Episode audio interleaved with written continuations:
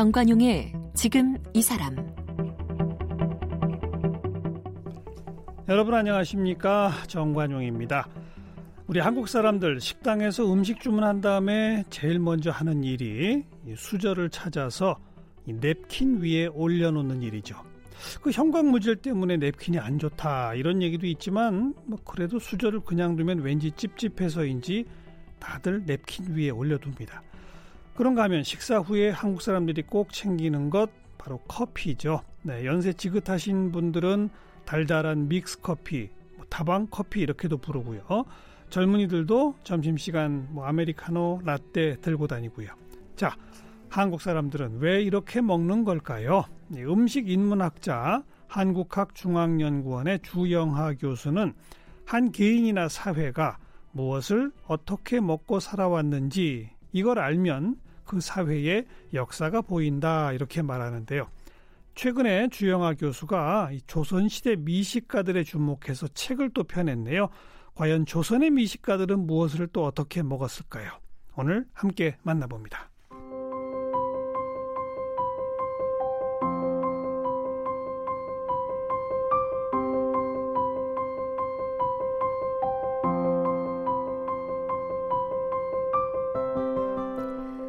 음식인문학자 주형아 교수는 서강대학교에서 역사학을 공부했고 한양대학교에서 문화인류학 석사학위를 중국 중앙민족대학교 대학원에서 문화인류학 박사학위를 받았습니다.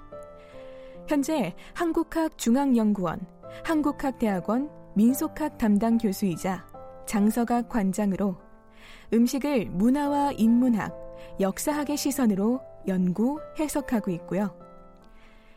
일본 가고시마 대학교와 캐나다 브리티시 컬럼비아 대학교에서 방문 교수를 지냈습니다. 저서 가운데 한국 음식의 역사와 문화를 살핀 책으로는요. 음식 전쟁, 문화 전쟁, 그림 속의 음식, 음식 속의 역사, 음식 인문학, 식탁 위의 한국사, 밥상을 차리다, 한국인은 왜 이렇게 먹을까 등이 있고요. 또 음식의 역사를 세계사적 맥락에서 살핀 저서로는 중국, 중국인, 중국 음식, 맛있는 세계사 등이 있습니다. 최근에는 조선의 미식가들을 출간했습니다. 음식인문학자 한국학중앙연구원의 주영하 교수 오늘 나오셨습니다. 어서 오십시오. 네, 안녕하세요. 네.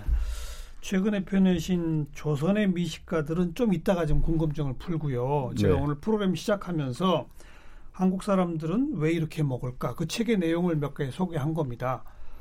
우리 교수님도 식당 가면 냅킨 펼쳐서 그 위에 수저 놓으세요? 어, 지금 안 그러죠. 안 그러세요? 뭐 학생들은 이제 보면은 뭐 대학원 세미나 끝나고 이제 이렇게 밥 먹으러 가면은 어, 시키지 않아도 음. 발딱발딱 일어나서 네, 먼저 네. 하고 특히 그 어르신한테 이렇게 대접하는 의미로라도 반드시 냅킨을 깔아서 그 위에 올리잖아요. 그렇죠. 그리고 제 제자 중에서는 이제 외국인 학생도 많은데 음. 뭐이 학생은 당연한 것처럼 음. 음, 그렇게 이제 하고 있는데 네. 어, 가능하면 하지 말자라고 해도 식탁이 더럽다라는 그 인식이 그냥 깔려 있는 거죠. 어. 어, 그러니까 이제 더러운 식탁 위에 그냥 숟가락과 숟가락을 놓으면은 불결하다라고 음. 생각하고 이제 형광 물질인 이 냅킨을 꺼내서 깔고 있는 거죠. 어. 어.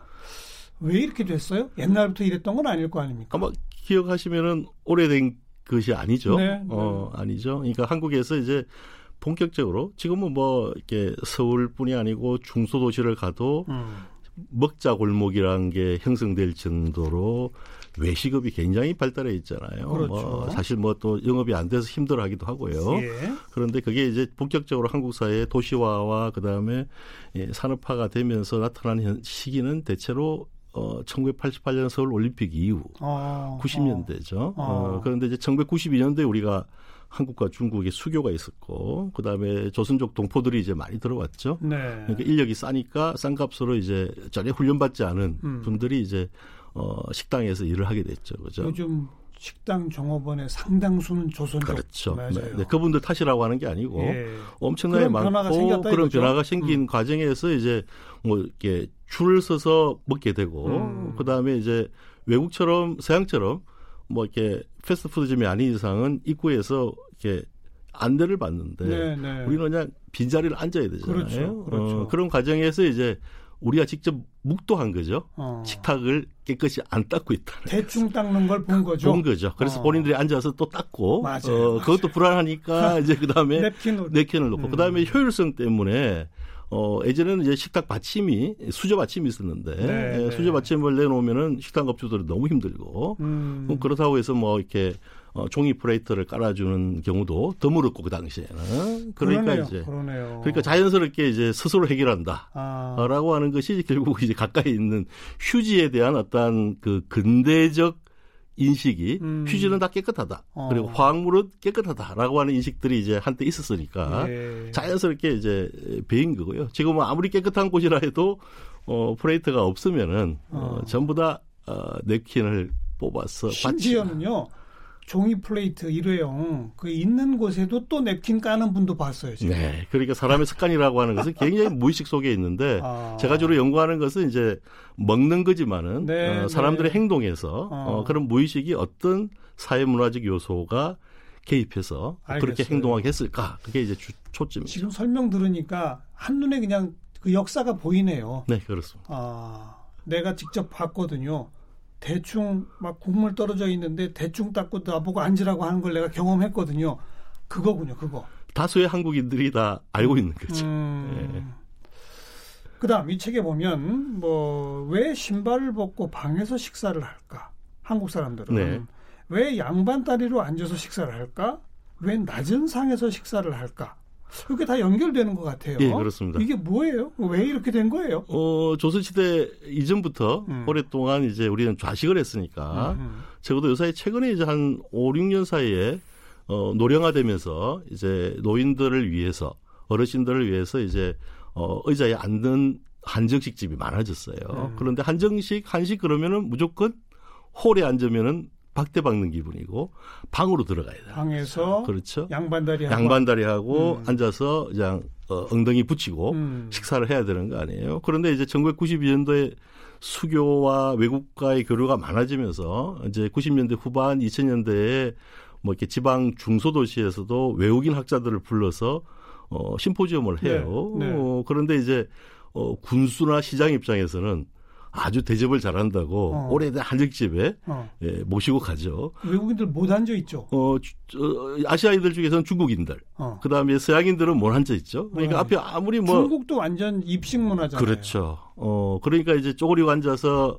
어, 발을 폈다가 음. 오므렸다가 하니까 한 10분만 지나면은 이제 먹는 식탁 위에 있는 진수 성찬보다 음. 오히려 이제 발이 지렸어. 그렇죠. 그렇죠. 그래서 고생을 이제 했는데 어 그러면서 거꾸로 이제 외국인들 시선에서 한국인들이 보면은 우리는 당연하다고 생각하는 건데 음. 실제로 어, 외국인의 시선에서 보면은 우리가 당연하지 않는 이런 모습들 당연하고 여기고 있는 이 문화적 행동이 네. 어디서 왔을까? 어. 아, 그걸 따져 보면 결국은 이제 500년 동안 좌식, 그 다음에 이제 임진왜란 이후에 남한 지역에도 어, 온돌이 음. 예, 민가에도 퍼지기 시작합니다. 그래서 네. 18, 19세기 되면 이제 온돌이 없는 집은 없는 거죠. 그 그리고 마루가 있고. 우리만의 문화죠. 그렇죠. 어. 그러니까 이제 겨울에는 안방이나 방에서 온돌 아랫목에서 식사를 하게 되니까 예, 그렇고요. 예.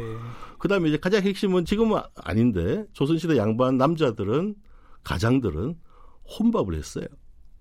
아 상을 따로따로 받았죠. 소반에 그러니까 따로따로 받고 음. 혼자서 사랑방에서 식사를 했어요. 네, 네. 어, 19세기 초반에 프랑스 신부들이 이제 몰래 들어왔잖아요. 음. 18세기 말에. 그분들 중에서 이제 니델 주교란 일레 신부가 신부란 분이 그려놓은 그림도 있는데 어, 한심스럽게 생각하고 아마 그랬을 거예요. 어떻게 인간으로서 공동체 공동 식사를 하지 않고 그러니까 혼자 식사를 하는 것을 가부장의 상징으로 음. 여길 수 있냐라고 하는 비판도 있었던 거죠. 네, 네. 그러던 게 언제부터 이게 다한 상에 가득 모든 음식을 다 차려놓고 함께 먹는 식으로 됐어요? 어, 그것의 흔적들은 이제 여러 가지 설이 있을 수 있는데요. 조선시대 때도 뭐 이렇게, 어, 일반 아주 귀족이 아닌 이상은 양반 고위층이 아닌 이상은 이제 뭐 그냥 일반 서민들은 음. 식탁도 없이 어. 바닥에 놓고 먹고 네 네. 뭐 네. 그렇게 했거든요. 했는데 이제 어, 어떻게 상층부만 한정해서 보면은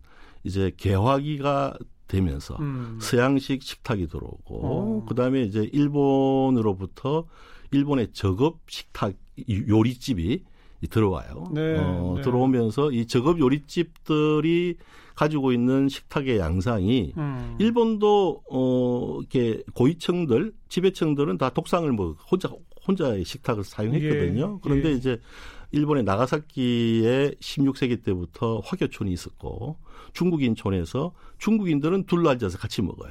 어. 그, 그 방법이 이제 일본에 소개되었고요. 네. 그것이 다시 한반도에 들어와서 아. 어 19세기 말 20세기 초반이 되면은 이제 굉장히 적극적으로 어 요리옥이 이게 요리옥에서 여러 명이 같이 둘러앉아 먹게 했는데요. 실제로는 이제 1920년에 음.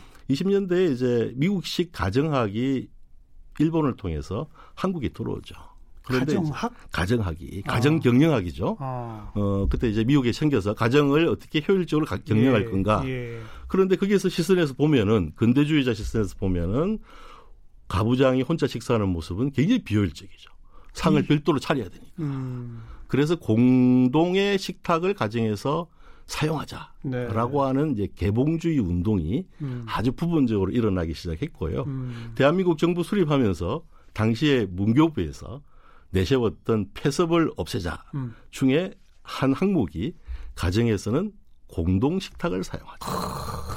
그런 과정에서 이제 사각반, 두레반 이것이 이제 보편화되기 시작했습니다. 사각반이 뭐예요? 그러니까 정사각형으로 돼 어. 있는 어. 사각 사각 형태의 뭐 이렇게 반인데 거기에 네 명이 앉아서 둘러앉아 음. 먹든지 음. 둥그란 두레반 에서는 네. 이제 뭐 네 명 다섯 명이 둘러앉아 먹는 음. 공동의 식사의 모습들이 이제 나타난 거죠. 그러니까 오래된 지금의 우리가 욱 몰려 앉아서 먹는 모습은 오래된 어, 광경은 아닌 거죠. 서양은 예로부터 함께들 다 모여 앉아서 함께 기도도 하고 뭐 이렇게 했었잖아요. 그렇죠.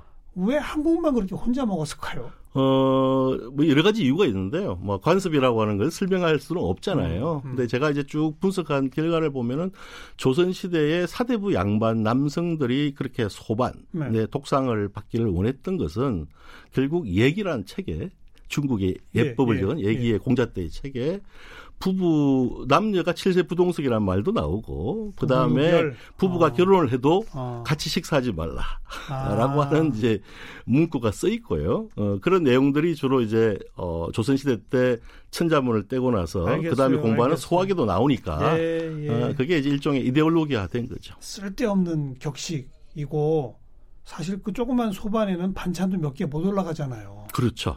어. 풍족하게 먹지도 못했을 거 아니에요. 어, 그래도 어, 그렇 그래서 형태가 바뀌었어요. 왜냐하면 부엌에서 음. 어, 큰 양발집이면 부엌에서 이제 사랑방까지 이동하려면은 최소한 5m에서 네, 10m를 네. 이동해야 되잖아요. 네, 그래서 네. 조선시대에 있었던 소반에 올라간 그릇 중에 지금 사라졌는데요. 보시기라고 해서 음. 속이 깊은 국물을 넣는 예, 깊은 예. 그릇들이 있었어요. 들고 움직여도 안 쏟아지게. 그렇죠, 그렇죠. 그렇죠. 그래서 보아 보식이라고 했는데요. 음. 그런 이제 그릇이 없을 거예요. 사라졌고 그 다음에 이제 부인들한테 강요한 상들은 방법이 있습니다. 그안재미라고 해서 한자인데요. 음. 들기를 그자 안자는 이제 소반이고 음. 제 가지런히 맞춘다. 어디에 맞춘냐면 자신의 눈, 눈썹에 맞춰라. 네. 그래서 이렇게 들고 네. 눈썹에 가지런하게 맞추고 이제 들고 올라가서 어, 부인 남편한테 음. 가부장한테 바쳐야 되는 거죠. 음. 그런데 제가 실제로 이제 조선 시대 식기가 도자기니까 그하고 밥하고 다 국하고 뭐 반찬을 넣고 들어보면은 거의 무게가 어, 10kg이 넘어요. 어, 그걸 들, 눈썹 높이까지 그렇게 들 수가 없어요. 예. 그러니까 이제 그렇게 들게 하려고 개다리 소반이라는 음. 게 있잖아요. 그는 개다리 모양으로 요렇게 가글지게 했거든요. 그러면 음. 이제 손을 양손을 잡을 때 어, 잡히기가 힘이 무게 중심이 예. 좋아요. 예. 그런데 실제로 그렇게 들 수가 없어요. 그래서 예. 이렇게 아듬어서 음. 들어서 실제로 거한제비를 한 부인들이 많았던 거죠. 네, 네. 이제는 사라진 전통이네요. 그거는 어, 사라져야 될 전통이죠. 아니 뭐 거의 사라졌죠. 이제는. 그렇죠, 없습니다. 아, 음. 하지만 1970년대까지도 알겠습니다. 시골에서는 홈, 그 독상을 받은 양반들이 있었어요. 그 식사 후에 왜 꼭 커피를 마실까 이런 장도 있네요. 네. 그건 이 숭늉의 영향인가요? 어, 숭늉의 영향이라고 보는 거죠. 어, 음. 숭늉이라고 하는 게 이제 어, 우리 소치, 이동할 수 없는 무쇠 소태, 무겁잖아요. 예, 예. 그러니까 이제 밥을 짓고 나, 나면은 물을 부어서 누룽지 붙어 있는 음. 것을 씻어내야 되는데, 어, 그러다 보면 이제 거기서 포도당이 나오고, 그 다음에 탄 맛이 나요. 그런데 우리가 이제 일본으로부터 발명된 전기 밥솥을 수용한 시기가 1970년대 중반입니다. 어. 그러면서 전기밥솥, 그다음에 압력솥은 이때부터 누룽지가 없어진 거죠. 그렇죠. 누룽지가 없어지기 시작한 거죠. 없어지기 시작한 시기에 한국에서 주로 미군들을 위해서 인스턴트 커피를 제공했던 한국의 식품 회사가 있는데 음. 그 회사에서 이제 내수를 할 수 있도록 허가를 받았어요. 네, 네. 그러면서 이제 우리한테 온 게 다방 커피에서 네. 인스턴트 커피인데 믹스, 커피라는 것이 온 거죠. 어. 그것이 이제 싸게 공급이 되니까 어, 시기적으로 잘 맞아 떨어지는 그 지점이고요. 음. 하지만 이제 시골에 가서 보면은 어, 그런 숭늉을 마시면서도 새로운 믹스커피라는 게 어, 새로운 음료수인데 그렇죠. 달콤하고 네. 좋으니까 네. 어, 그래서 시골 같은 경우는 전기밥솥 관계없이 이제 80년 되면은 이제 믹스커피를 음. 어, 수용하게 된 거죠. 숭늉도 마시고 커피도 또 마시고. 그렇죠. 맨 마지막 가면 왜 술잔을 돌릴까? 왜 반주를 할까? 우선 왜 반주를 하게 됐죠? 반주라고 하는 것은 사실, 사실 근데 동서양 다 옛날부터 있었던 거 아니에요? 있었던 거죠. 어, 어 그런데 이제 어떻게 보면은 어 20세기 들어와서 어 우리가 변화되는 외식업의 모습이 결국은 백반집이었거든요. 네, 네. 국밥집이고. 네. 그러니까 이제 선술집이라는 술집도 있었지만은 그 선술집에 가서도 술 한 잔 값을 내는 거고 어. 반찬은 안주는 공짜인데 어. 하지만 술을 마시기 위해서 가는 사람도 있었지만 대다수는 아주 힘든 식리 시기에 어, 배고픔을 해결하는 방법이기도 했죠. 밥 먹으러 간 거죠. 밥 먹으러 간 거죠. 어. 그러니까 밥집과 술집이 어떻게 보면은 이제 구분이 안 되는 네. 우리의 백년 어, 경험이 있는 예, 거죠. 어, 예. 어, 그러니까 뭐 팝이 있고 뭐 서양처럼 그렇게 이제 구분이 안 된 거죠. 음. 어, 그래서 이제 그런 양상이 어, 벌어진 것이고요. 지금도 뭐 어린 아이들 하고 같이 가는 밥집에서도 어른들은 옆에서 술을 마시잖아요.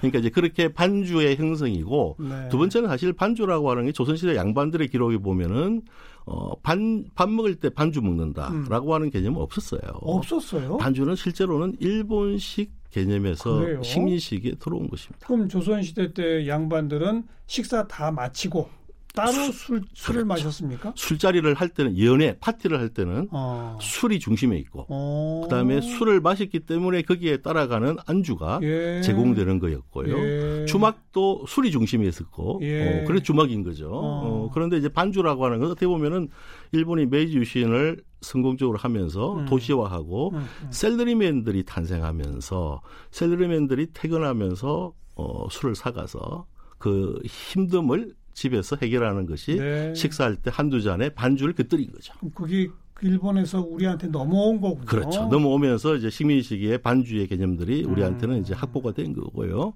알겠어요. 네. 술잔을 돌리는 거는요?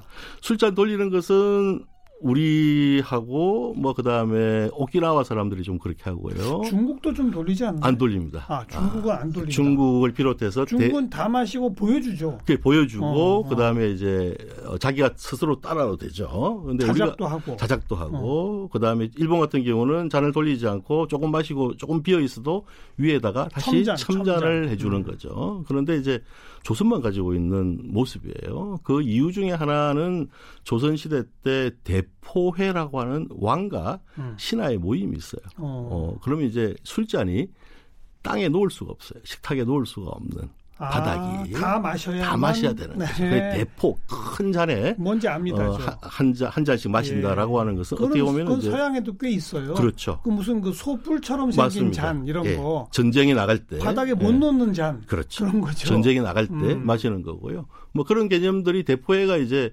술잔을 돌리면서 아. 어, 동류 의식을 가지고 동류 의식 그렇죠. 그다음에 이제 그렇죠. 예, 음. 그랬던 것이 이제 계속 유지가 되어서 알겠습니다. 어, 이제 했던 거죠. 한국인들은 왜 이렇게 먹을까 역사를 통해서 한번 쭉 소개를 받았고 조선의 미식가들 미식이라고 하는 미식가라는 용어가 조선시대 각종 문헌에 나옵니까? 미식이란 말은 안 나오죠. 어, 미식은 이제 프랑스 게스트로미를 이제 일본 사람들이 번역해서 미식이란 말을 이제 만들어낸 용어죠. 어, 그리고 조선시대 때 는 이제 미식을 대신할 수 있는 용어들은 이제 뭐 중국에서부터 온 용어인데 이제 알지자와 만비자를 써서 지미라고 합니다. 지미. 예. 어. 맛을 안다. 어. 맛을 아는 사람을 이제 공자도 이제 빗대어서 이야기했는데 예. 음식의 맛을 제대로 구분할 수 있는 사람이면은 아마도 정치도 잘할 것이고 사람에 대해서도 잘 세상을 분간할 것이다. 그런 뜻으로 사용한 거지. 단지 미식가의 대용으로 쓴 건 아니에요. 공자가 그런 말을 했어요. 예, 했습니다. 음식의 맛을 잘 알면 정치도 잘할 거다. 네.